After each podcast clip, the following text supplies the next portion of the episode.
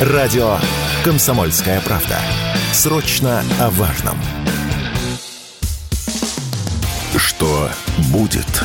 Честный взгляд на 23 июня. За происходящим наблюдают Игорь Виттель и Иван Панкин.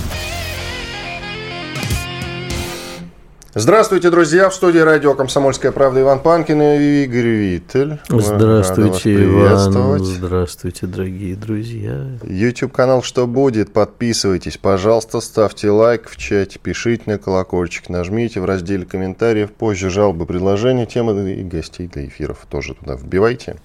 Изучим. Ну и Рутюб, ну и ВКонтакте, конечно, не забывайте, группа там у нас, вступайте мы будем прокачивать активно этот проект, потому что YouTube когда-нибудь, ну, вы сами понимаете. И, конечно же, не забывайте про подкаст-платформы. Подкаст-платформы подкаст.ру, ну, или Яндекс Музыка, например. Совершенно замечательный. А в остальном на ваше усмотрение. Какие хотите, такие и выбирайте. Наши телеграм-каналы Панкин и Виттель Реальность. Ну что ж, мы начинаем не КВН, а наш эфир. И в Кремле оценили перевод фразы Путина ну, собственно, я к тому, почему наш эфир называется хреном. Как-то Владимир Путин сказал хреном, и на Западе этот самый хрен неправильно поняли. Они перевели это как хрен вам или идите в ад. Но Дмитрий Песков нас заверил, что несмотря на сложности перевода, на Западе все-таки верно поняли фразу «хрен им», сказанную Путиным про сокращение России ядерного оружия. Сокращать, короче, оружие мы не будем, хрен вам. Вот. Ну? Все, без ну. А чего ты, ну, кстати, вам. правильно перевели хрен практически. Хрен вам, хрен им. Короче, не будем сокращать. Мы, и ты должен прекрасно это помнить, как мы в 90-е сокращали, но сокращались уже. Кстати, как ты считаешь, вот э, тот же иноагент Венедиктов, я помню, брал у него интервью про Горбачева для спецпроекта, и он э, не соглашался с тем, что мы э, Тогда, в 90-е, когда начали сокращать вооружение, но сокращали больше, чем американцы. То есть обмана, по его мнению, не было. Просто у американцев этого оружия было больше. А так-то, в общем-то, все поровну. Я с этим категорически Я не, не согласен. понял, зачем сокращать вообще было. Ну, как бы не понял. Не, ну мы же тогда шли на сокращение вооружения. Ну окей, ребята, мы решили не воевать с друг другом. Оружие-то что сокращать? Ну, чтобы не воевать. Да, мы мирные люди, но наш бронепоезд Зарыли таким образом, зарыли топор войны. Только не зарыли, а уничтожили. Слушай, всем было понятно, что, ну, слушай, я, я не знаю даже. По-моему, очевидно было, что всем понятно, извини за тавтологию, что это ненадолго все. Зачем То есть тебе реально было в 90-е понятно, что мне, это ненадолго Нет, все? ну, мне нет, а взрослым дядям, которые у руля государства. А ты и тогда уже был взрослым. Ну, я был взрослым, но я же не у руля государства был. И потом, прости, а я мало знаю. Подожди, Горбачеву это было очевидно, ты считаешь? Нет. Ну, по крайней мере, американцам было очевидно. Ну, то очевидно, что им было очевидно. Г- мы, про, мы про наше руководство говорим, Горбач... про их Горбачеву нет, но в конце 80-х вокруг Горбачева все-таки еще были люди, э, которые э, работали таким мозговым центром и люди из КГБ, и люди из разведки, которые понимали, что этого делать нельзя. Ничего же они довели до такого, а? Позволили а, этому состояться. Не, не, у них не было возможности уже все их лишили возможности, потихонечку лишали возможности влиять на внутреннюю и на внешнюю политику страны. А на самом-то деле, в общем, понимаешь, давай вернемся к Андропову. При Андропове а даже вот самые статусные либералы какие-то нынешние работали. А, да в, мозго... сам. в мозговом центре, да, у него были задуманы реформы. Ну, понимаешь, если бы такие люди, как из Андроповского тогдашнего Э, мозгового центра, как Семен Гдальевич Кордонский, дай ему Бог здоровья, продолжил э, заниматься, а, по крайней мере, во внутренней политике чем-то, и э, показал реальную картину. Да, он как социолог показывает всегда реальную картину.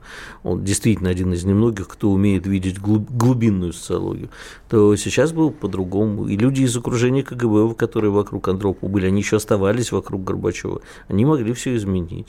И в ГКЧП, ну, конечно, это уже были какие какие-то судороги, но там были достойные люди, в том числе и Борис Пуга, Борис Карлович Пуга, например. Но в итоге они оказались достойны не того конечно. Идем дальше. В Киеве объявили всеобщую мобилизацию. Звучит громко, но с этой новостью надо разбираться. Вчера лучшие телеграм-дома ее обсуждали, радовались по этому поводу. Чего радоваться, я, правда, не понимаю. На самом деле повода для радости никакой нет, хотя бы потому, что новость уж очень подозрительна сама по себе по содержанию. Итак, Попахивает фейком.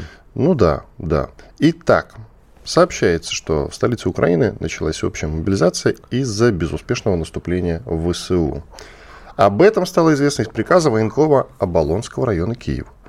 И если взглянуть на этот документ, мужское население должно явиться в военкомат в течение 10 дней. Это касается и тех мужчин, которые не получали повестки или так называемые мобилизационные распоряжения. Так вот, они обязаны прибыть в военкомат, а, и даже те, у которых нет прописки в Болонском районе. Я... А до этого, как известно, объявляли всеобщую мобилизацию в Ивано-Франковской области. И тогда всем мужчинам, которые проживают в Ивано-Франковской области, необходимо явиться в городской территориальный центр комплектования и социальной поддержки в течение тоже 10 дней с момента опубликования приказа. Ну, слушай, я на 100% уверен, что это фейк, потому что все Опровержения нет. Э, подожди, ну какое опровержение это? Ну, ты представляешь себе, как объявляют всеобщую мобилизацию? Выходит президент страны или министр обороны, говорит, что мы объявляем всеобщую мобилизацию. Дорогой друг, ну. Итак, Зеленский, Зеленский, по-моему, если мне память не изменяет, не объявлял всеобщую мобилизацию. Так ее и не было. А вообще-то она и так, а мобилизация Мобили... на Украине идет Идет, ползучая, Идет. но не вот это вот, что, что все. Нет, там объявлялось именно всеобщее, дорогой друг. Серьезно тебе но говорю. В любом случае это не объявляется приказом Оболонского военкома. Вот это другой момент. И это не, не им объявили, не объявилось, а появилось на сайте Оболонского военкома. Что, как ты понимаешь, взломать сайт Оболонского военкома это, в общем, как два пальца об асфальт. А почему тогда не центральный район взломали? Ну, слушай, что смогли взломать, то и взломали. О, ну, конечно. У них была какая-то уязвимость или какой-нибудь чувак, сидящий в этом Бабалонском военкоме, решил, э, имея доступ, повесить на сайт. Ну, такого полно, слушай. А иначе это уже была бы настоящая такая паника. Ну, какая, видишь, паники нет, а нет и сообщение о том, что это фейк. Может, вброс или взлом, целью или прощу... вброс. Может, вброс с целью прощупать э, реакцию. Вполне вероятно, давайте все-таки оставлять э, такую прореху для того, что скорее это, ну ладно, не скорее, а вполне вероятно, что это все-таки реальная новость. То есть не будем сейчас прямо открещиваться от того, что вполне себе, возможно, и военком Оболонского района взял на себя такую ответственность. Если ты забыл, то напомню, что и у нас парочка военкомов как-то делали довольно странные сообщения. Сейчас ничего не вспоминаешь? У нас тут тоже какой-то военком из Подмосковья однажды что-то очень интересное заявил. Всякое бывает, да. но тем не менее, это не является официальным. Конечно, заявить он может что угодно. Значит, я посмотрел тут, как всегда, почитал ага. зарубежный пресс и СМИ.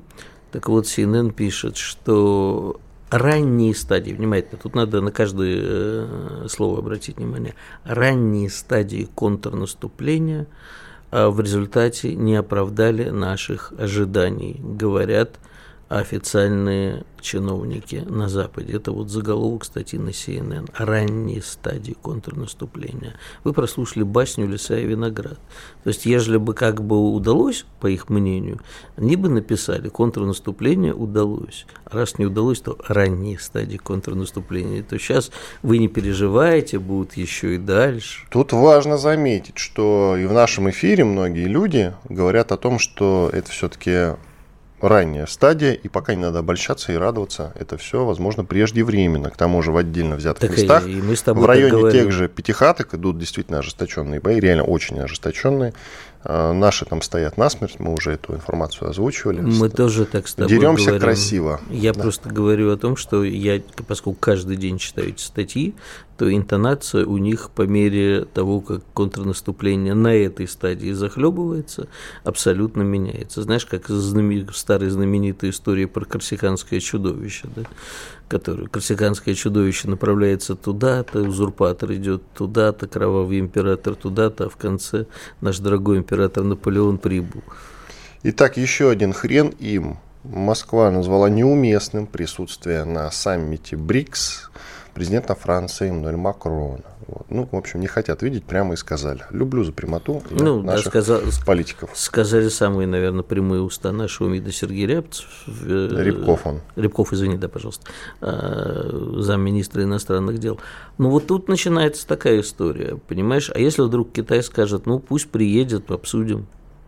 А чего вдруг президент Франции э, решил заехать на вечеринку Бразилии, России, Индии, Китая и ЮАР? Ну вот, э, во-первых, там будут присутствовать страны, которые хотят еще, то есть там будет гораздо больше. Хотят кого? Хотят вступления в БРИКС.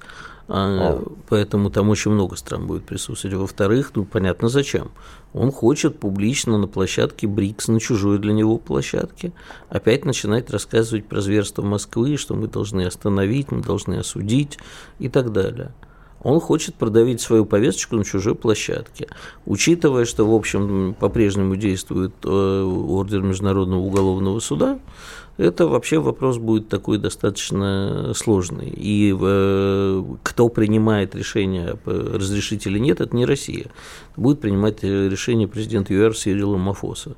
А мы свое сказали. И вот ежели вдруг Рамафоса сказал, а мы считаем, или Китай, что мы считаем, что пусть приезжает, это будет такой серьезный удар по нашей дипломатической политике, и, видимо, надо будет Но после того, как э, шаг. мы сказали, что он там нежелательный, Макрон, я имею в виду, вряд ли его все-таки позовут, ты не находишь? Он не факт. Я тебя уверяю. Давай вот пари Нет, я не, я не буду, а, я ну, не буду спорить. Вы с Георгием Бофтом такие вот. Не Нет, факт. Есть а вещи, на которых что... я с тобой легко спорю, а есть вот сейчас не хочу на это спорить. Э, не надо ходить в чужой монастырь со своими заветами, а мы продолжим через две минуты. Спорткп.ру О спорте, как о жизни.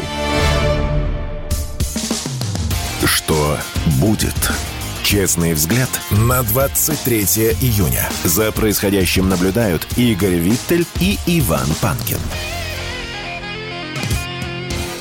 Иван Панкин, Игорь Виттель. Мы продолжаем. К нам присоединяется военкор Арти Илья Васюнин. Илья, приветствую.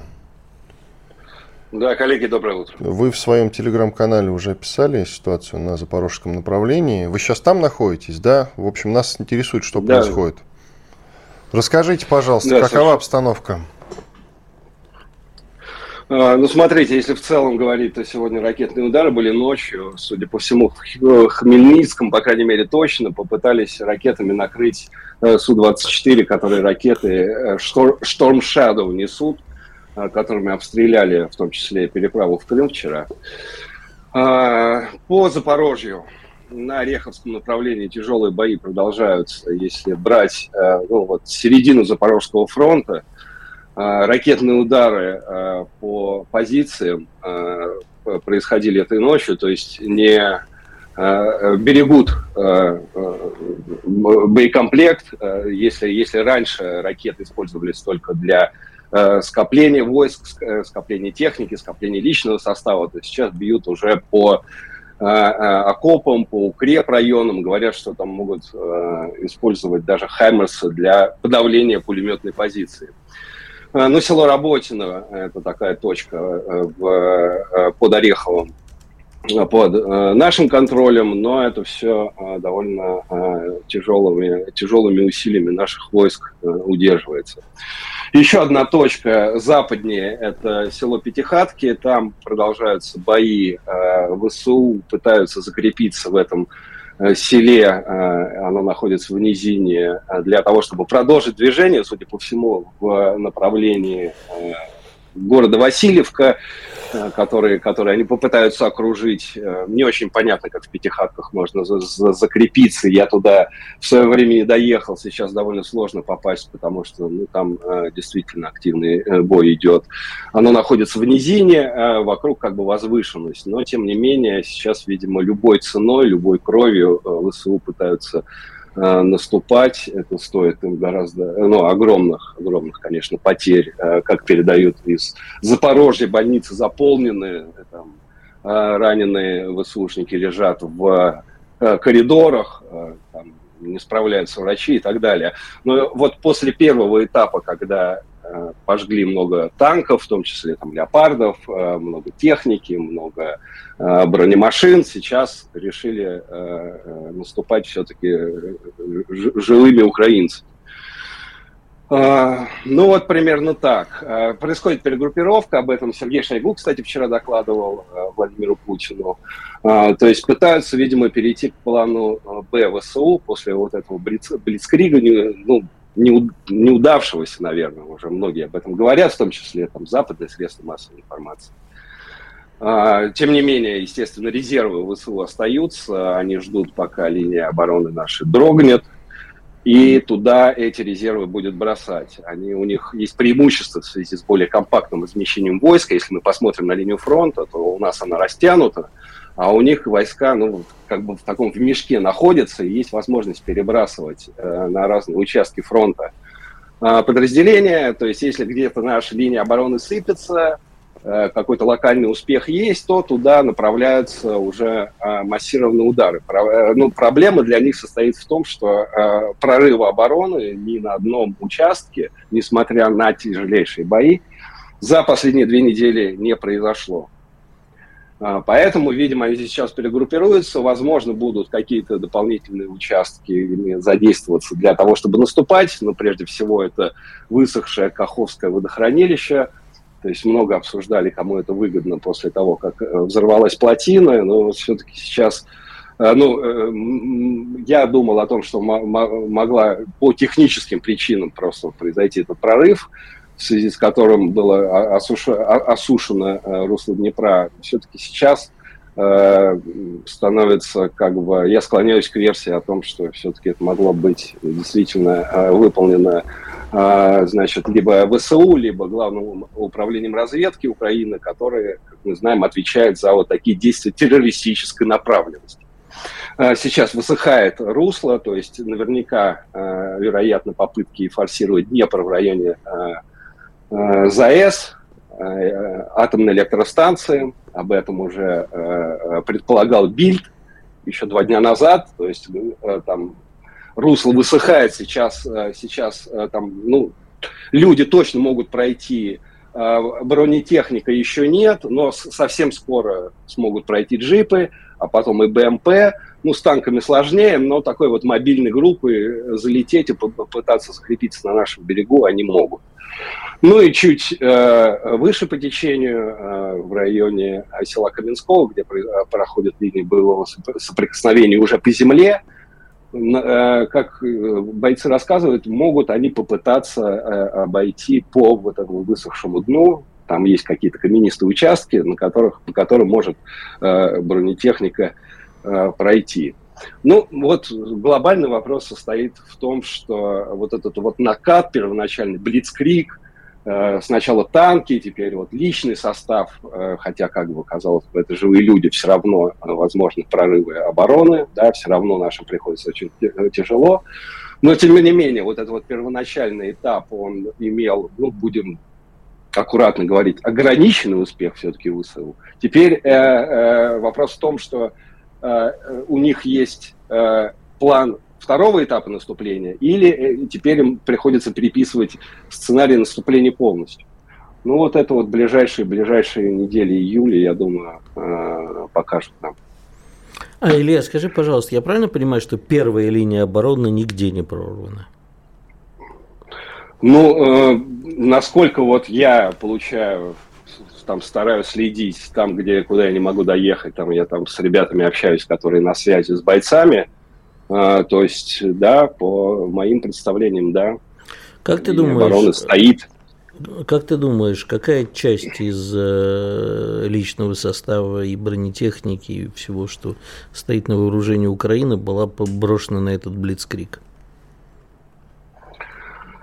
А, ну, сложно сказать. Вот мы вчера э, с коллегами с Арти, э, с коллегами из э, военной хроники э, пытались подсчитывать, например, потери личного состава, ну, получается около 10 тысяч человек, то есть это, ну, это значительный процент, если э, группировка наступательная составляла около 80, например, тысяч, по оценкам приблизительным, я говорю, да, и 10 тысяч, это, э, ну, это только на Западе тоже называлось, да, это только невозвратные потери. Все цифры приблизительные, я еще раз повторяю, потому что, ну, туман войны, что называется. А, но это значительный процент, большое количество раненых. Технику берегут. Вот технику там, ну, оценивают там 5-10 тоже процентов от имеющейся, там, включая поставленную. То есть, в принципе, резервы для наступления есть, но вот э, как это будет, э, как это будет исполнено, пока, пока я не могу сказать. Скорее всего, это какие-то вот дополнительные направления, какие-то еще новые участки, на которых они куда-то пытаются, попытаются идти. А что касается погоды, говорят, что погода в Запорожье плохая, дожди идут. Ну вот сейчас солнечно, а здесь я ближе к Мелитополю нахожусь, туда ближе к фронту, там э, немножко э, другая погода, но вот э, было, был, было сухо, если дожди пойдут, это э, поможет нам э, в, э, на, именно на в районе Энергодара, потому что там самый узкий участок, где-то там, по-моему, 7 или 8 километров, э, и совсем немного от Днепра осталось, да, потому что, э, ну, напомню, что перекрыли э, Днепрогресс, слив воды с Днепрогресс э, 12 числа, и русло высыхает. Там тоже э, деталь небольшая, что э, 6 числа произошел прорыв плотины, и все это время заслонки были открыты, ну, там чуть ли не на полную. То есть вода вот через каскады э, водохранилищ, э, их всего там, э, всего там 6 плотин да, на Днепре, и вода просто свободно смывала села, людей и так далее, да, в то время как Киев жаловался на гуманитарную экологическую катастрофу, он заливал просто деревни и населенные пункты в Херсонской области. 12 числа перекрыли, сейчас дно э, высыхает, там буквально чуть ли не там можно там вплавь пере, э, э, добраться. Если пойдут дожди, соответственно, это затруднит возможный вот этот вот участок. Но вот что касается каменистых, э, э, каменистых участков в прибрежной зоне, это может быть действительно угрозой. Там сейчас там инженерные войска как-то пытаются выстроить заграждение в экстренном порядке для того, чтобы не пропустить врага вот именно по руслу Днепра.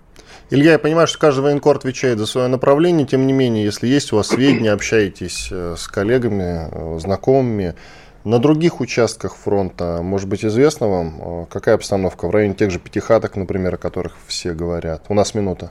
Вот пятихатки это здесь у нас, здесь э, тяжелые бои. На севере там более-менее э, наступательные действия есть под Кременной, э, готовы встречать врага и под Купинском, это Харьковская область, или даже, может быть, наносить превентивный удар, потому что Харьковская область – это плацдарм для наступления на Белгород, которым, которым тоже могут там, да, воспользоваться там, угу.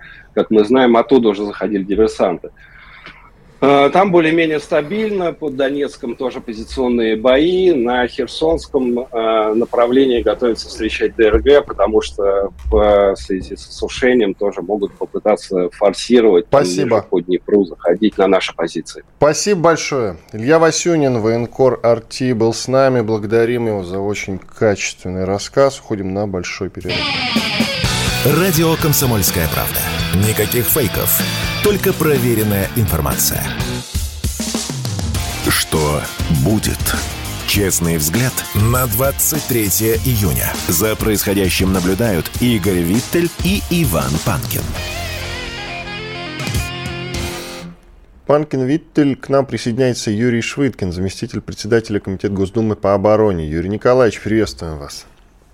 Да, доброе утро. Владимир Путин тут э, давал четкие указания Совету Безопасности. Среди прочего пробросил такую фразу, что наступательный потенциал Украины не исчерпан. Как вы оцениваете вот этот самый наступательный потенциал Украины? Ну, я считаю, безусловно, что э, сейчас, сейчас идут позиционные бои. Где-то затишье, где-то идет э, все-таки прощупывание наших позиций, попытка найти брешь в обороне. В целом, конечно, наблюдается некий спад наступательных действий со стороны ВСУ Украины. На некоторых участках наши продавливают их, выдавливают э, на некоторых направлениях. Э, идет мобилизация у них в Ивано-Франковской области. Сейчас, насколько я знаю, объявлена мобилизация в Киеве. То есть они подтягивают резервы. Думаю, что для них еще очень принципиально важно это самолеты. Самолеты и средства ПВО. Вот это для них одновременно идет перегруппировка сил и средств с их стороны. То есть они готовятся к очередному этапу контрнаступления. Только, Юрий Поэтому... Николаевич, есть такой момент. Самолеты, как уже сообщил министр обороны Резников, я имею в виду украинский министр обороны, самолеты они получат после Нового года. Они я думаю, могут... они получат их раньше. Гораздо получат О. раньше. Резников может это для э, отвода глаз говорить так, для мирового сообщества. А реально, я думаю, они получат, ну, я думаю, к осени они получат, в конце осени. Может быть, даже раньше. В настоящее время их пилоты проходят соответствующее обучение на самолетах при этом F-16. Думаю, что мы должны готовиться к тому, что самолеты будут взлетать. Аэродромов, насколько я понимаю, на Украине для F-16 недостаточно, крайне недостаточно, и будут самолеты взлетать с определенных территорий, которые относятся к странам блока НАТО. Это еще будет подчеркиваться в э, непосредственном участии стран блока НАТО в вооруженном конфликте. Я ну, изначально говорил, что НАТО э, делает, будет делать все возможное для того, чтобы э, втянуть свои войска. Я не исключаю, даже больше предполагаю того, что они ведут свои войска на территорию Украины под каким-либо предлогом, под видом миротворцев, под видом там, защиты Западной Украины, но уверен в том, что они ведут свои войска на территорию Украины. А скажите, пожалуйста, что же мы тогда будем делать? Ну вот действительно в конфликт вступает НАТО. А мы что будем делать? Выражать глубокую озабоченность? Вы правильно, абсолютно согласен с вами. Мы должны, помимо заявлений различного рода, как вот удар по мосту, там, значит, э, перед этим было сделано заявление о том, что э, значит, э, будет последовательный удар по пунктам принятия решений, мы, конечно, должны принимать соответствующие превентивные действия. Как я уже неоднократно говорил, и не надо это стесняться, с нашей стороны, да, идет специальная военная операция, с их стороны реально идет война в отношении нашего государства. Вплоть до проведения различных диверсионных действий на территории тех государств, которые напрямую участвуют, а здесь уже можно говорить прямо, что они напрямую участвуют в конфликте с нашей страной. То есть, э, что мы должны сделать-то? Мы будем применять оружие какое-нибудь? Я имею в виду подрывы аэродромов, подрывы, значит, э, инфраструктуры различной, я уж не говорю на территории Украины. Мы неоднократно говорим, железнодорожные узлы, транспортные узлы, мосты, которые идут через Днепр, их надо уничтожать. При этом не стесняясь, иначе э, ну, иначе мы станем в такой достаточно серьезной патовой ситуации. Юрий Николаевич, извини, Игорь, то есть вы имеете в виду, что нам нужно активизировать наших диверсантов, я правильно вас понял? В том числе, в том числе, да. На территории а эти, не только Украины, а на территории тех государств, которые принимают участие в конфликте. То есть э, в странах НАТО? Да, совершенно верно. Прикольно. Э, хорошо, а почему мы, ну, хотя бы на Украине до сих пор этого не делаем? Есть у вас ответ? Я уж про страны НАТО молчу. Даже страшно стало. Откровенно говоря, ответа до сих пор нет. Я думаю, что здесь э, какие-то, ну, не буду говорить, хотя мы понимаем, о чем я ну, Подразумевая, и вы тоже, наверное, да? Ну хорошо, ну, мы откопаем дорогого Павла Судоплатова и в его духе начнем э, бомбить э, там аэродромы, совершать диверсии, а Запад скажет, окей, а вы вступили в полный э, конфликт с НАТО, а теперь мы вот имеем право применять все наши силы, и мы перейдем в полномасштабный конфликт с НАТО. Да, стоит Мож... ли так провоцировать НАТО? Может, может быть, просто Я сразу думаю, нанести что... удар по всему вы правильно говорите, здесь, конечно, выверенная позиция должна быть, но полномасштабный конфликт НАТО, он идет уже. Не нужно... Но не э, полномасштабный э, все-таки, но не полномасштабный все-таки. Ну... Я думаю, что практически полномасштабный. Они подтягивают достаточно ресурсы к нашим границам, они и так уже подтянуты. Еще раз говорю, просто наступит время Че, я не исключаю того, что когда НАТО перейдут границы Украины, войдут в Украину, тогда будет поздно о чем-то думать. А мы сейчас готовы к такому столкновению, чтобы раньше времени их провоцировать? Здесь должно быть просчитано все Министерство обороны. Это я гипотетически, безусловно, эти мысли, это мои личные мысли. Значит, безусловно, все должно быть взвешено. Я же не до конца располагаю, не располагаю расчетом сил и средств, которые сегодня у нас есть. Но то, что у нас формируется резервная армия, то, что у нас формируется резервный армейский корпус, это говорит о том, что э, мы готовы и к развертыванию других действий. И страны блока НАТО это должны понимать что э, здесь до бесконечности вот такая ситуация, она продолжаться не может. А с чего мы взяли, что все-таки НАТО хочет вступать в открытый конфликт с Россией? Ну, ну кроме, того, что, не, кроме того, что они концентрируют войска на границах, они их могут концентрировать Нет, для защиты. Они сегодня передают соответствующее вооружение. Они сегодня непосредственно обучают. Они пока, безусловно, хотят руками украинцев все это делать. Ослабить нашу страну и нанести стратегическое поражение, что неоднократно подчеркивал президент. Но Украина, опять же президент подчеркивал, мобилизационный ресурс, он не безграничен. Они все делать будут возможно, они понимают, для них вопрос это жизни и смерти. Они будут делать все возможное, чтобы не допустить победы нашей страны. Скажите, и мы это должны понимать и учитывать. Скажите, пожалуйста, а почему мы так терпеливо ждем, пока они обучат летчиков на F-16 и э, полетят с территории Польши на аэродромах, которые есть у Польши, не, мы не можем до того, как они оттуда полетят, разбомбить все возможные аэродромы, Э, значит, во-первых, на территории Украины не совсем так. Там действительно очень мало пригодных взлетных полос для F-16, но они все-таки есть. Поэтому давайте хотя бы разнесем всю инфраструктуру.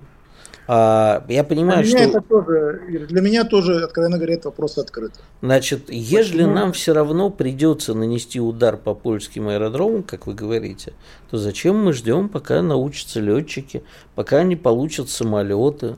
Давайте разнесем сейчас. Если рано Я или поздно это, это все равно придется сделать. Вы правильно говорите, хотя бы на территории Украины. Их мало, там ограниченное количество, но хотя бы на территории Украины. И в некоторой степени подать сигнал соответствующий, что такие удары могут нанести, будут нанесены и по аэродромам Польши. Но еще раз говорю, для меня это вопрос открытый, почему это мы не делаем. Я предполагаю, но вслух вы извините, я не могу идти. И хорошо, Юрий Николаевич, вы зам Картополова, как я понимаю, раз уж зам председателя да, да, комитета Госдумы да, по обороне. Конечно, Соответственно, расскажите, ну, из того, что можно рассказывать, какие у нас планы в комитете по обороне в Госдуме по, скажем так, усилению наших позиций в ходе спецоперации? Значит, сейчас у нас, безусловно, самый основной вопрос, э, значит, это о социальной защите участников СВО, членов их семей первостепенные вопросы, мы практически каждое заседание комитета рассматриваем соответствующие инициативы. Вот этот вопрос. Ну и, безусловно, в рамках э, финансирования соответствующее, в рамках оборонно-промышленного комплекса рассмотрения вопросов, усиления где-то, э, оказания помощи Министерству обороны Российской Федерации в этом вопросе. Вот одно, основные направления, которые сегодня прослеживаются. Так, идем дальше. Что касается иноагентов, кстати, можно с вами поговорить? Скажите, пожалуйста, депутаты ужесточат ну, закон? Да, депутаты ужесточат закон об иноагентах и подумают об их полном искоренении. Я так понимаю, искоренении иноагентов. А как вы видите ситуацию в развитии с иноагентами? Ну, Знаете, с учетом ну, того, что у нас полувоенный, я имею в виду, смотрите, вы же из комитета по обороне в, да. условиях полувоенного времени. Нет, ну понятно. Я считаю, что как бы там ни было, значит, инагенты это те люди, которые, ну будем говорить, предали интересы нашей страны. И здесь подход должен быть соответствующий, исходя из их позиций. Поэтому мы должны, я за ужесточение значит, в действий в отношении их на законодательном уровне. Юрий Николаевич, только уточнение. Вот у нас есть статус иноагента. Он присваивается кому не попадя на самом деле. Многие из иноагентов на самом деле не то чтобы предавали страну, как мне это видится, да и не только мне. Минюст нам не сообщает, на какую страну конкретно работал тот иной или иной иноагент, у кого он там брал деньги, за что и так далее и тому подобное. Но и иноагентом его назначили по умолчанию в основном за позицию. Часто даже а, позицию еще до военной спецоперации просто за позицию там, отрицательную в отношении, там, грубо говоря, российской власти. Да? Вот что-то в этом роде. Э, и сейчас вы говорите за ужесточение. Тут же тоже надо разбираться. Нет, вы правильно говорите, ставите вопрос, что э, здесь не должно быть подход, подход огульный, как говорится. Всех и вся под одну гребенку. Здесь, безусловно, нужно исходить из степени тяжести, значит, соответствующей с их стороны проступка. Да? Одно дело позиция, значит, э, на которую имеет, как говорится, право, да, э, хотя критически к этому отношусь в этой части. А с другой стороны, действия – помимо этой позиции. Это, конечно, разные вещи абсолютно. Юрий Николаевич, оставайтесь с нами. После перерыва еще есть несколько к вам вопросов. Зададим обязательно. Юрий Швыткин, заместитель председателя Комитета Госдумы по обороне. Я Иван Панкин и Игорь Виттель. Мы сейчас сделаем небольшой двухминутный перерыв, после этого продолжим. Я напоминаю, что идет в YouTube на канале «Что будет?» прямая видеотрансляция. На канал подписывайтесь, на колокольчик нажмите, лайк и пишите сообщения. В конце часа будем на них отвечать. Комсомольская правда. Радио, которое не оставит вас равнодушным. Что будет? Честный взгляд на 23 июня. За происходящим наблюдают Игорь Виттель и Иван Панкин. Иван Панкин, Игорь Виттель, мы продолжаем. С нами по-прежнему Юрий Швыткин, заместитель председателя Комитета Госдумы по обороне. Скажите, пожалуйста, а как вы считаете, вот сейчас мы находимся, сдерживаем украинское контрнаступление. В некоторых местах идут бои, мы понемногу, по метрам продвигаемся вперед. А нужно ли сейчас нам, России, решительное наступление, массированное с задействованием всех сил, которые у нас есть? Думаю, в настоящее время это нецелесообразно, поскольку наступление обороны – это разные вещи. Те, кто идет в наступление, конечно, теряют гораздо больше военнослужащих, значит, чем находящихся в обороне. Поэтому сейчас это делать преждевременно. Сейчас задача, на мой взгляд, нанести максимальный урон противнику, значит, э, захватить инициативу, и после этого уже можно говорить, рассматривать вопрос о контрнаступлении с нашей стороны. Простите, пожалуйста, а как мы будем, извини, Иван, угу. как мы будем добиваться на поставленных целей демилитаризации, денацификации, если нам не нужно наступление, чтобы не терять живую силу? Я с вами согласен, что не хочется терять живую ну, силу. Ну да, мы по науке воюем, да. это так, но ведь действительно нам нужно продвиг... думать о продвижении вперед, иначе это как-то все затягивается. Ну, то, что до этого я как раз и вам говорил про это. Демилитаризация, она, в принципе, идет. ВСУ Украины – теряют соответствующее вооружение, технику, и не только отечественное, но и западное. Сегодня можно 155-миллиметровые э, значит, э, снаряды в Германии действительно правильно их осталось раз, два, три, четыре, пять вышел зайчик погулять, условно говоря. Поэтому как таковая демилитаризация идет. Значит, ну я скажу, уничтожение живой силы противника – это та же денационализация в определенной степени. Хотя нужно признать, что э, не все люди которые воюют против нас, мы будем говорить, добровольно пошли воевать, да, значит, там э, убеждения-то тоже нормальные есть люди. Здесь нужно тоже это учитывать. Но вместе с тем, если мы сейчас, условно говоря, перейдем в контрнаступление, значит, мы можем напороться, на, на, наступить на те же грабли, на которые наступили украинцы в ходе своего контрнаступления. Самая главная задача, на мой взгляд, это, конечно, сохранение людей.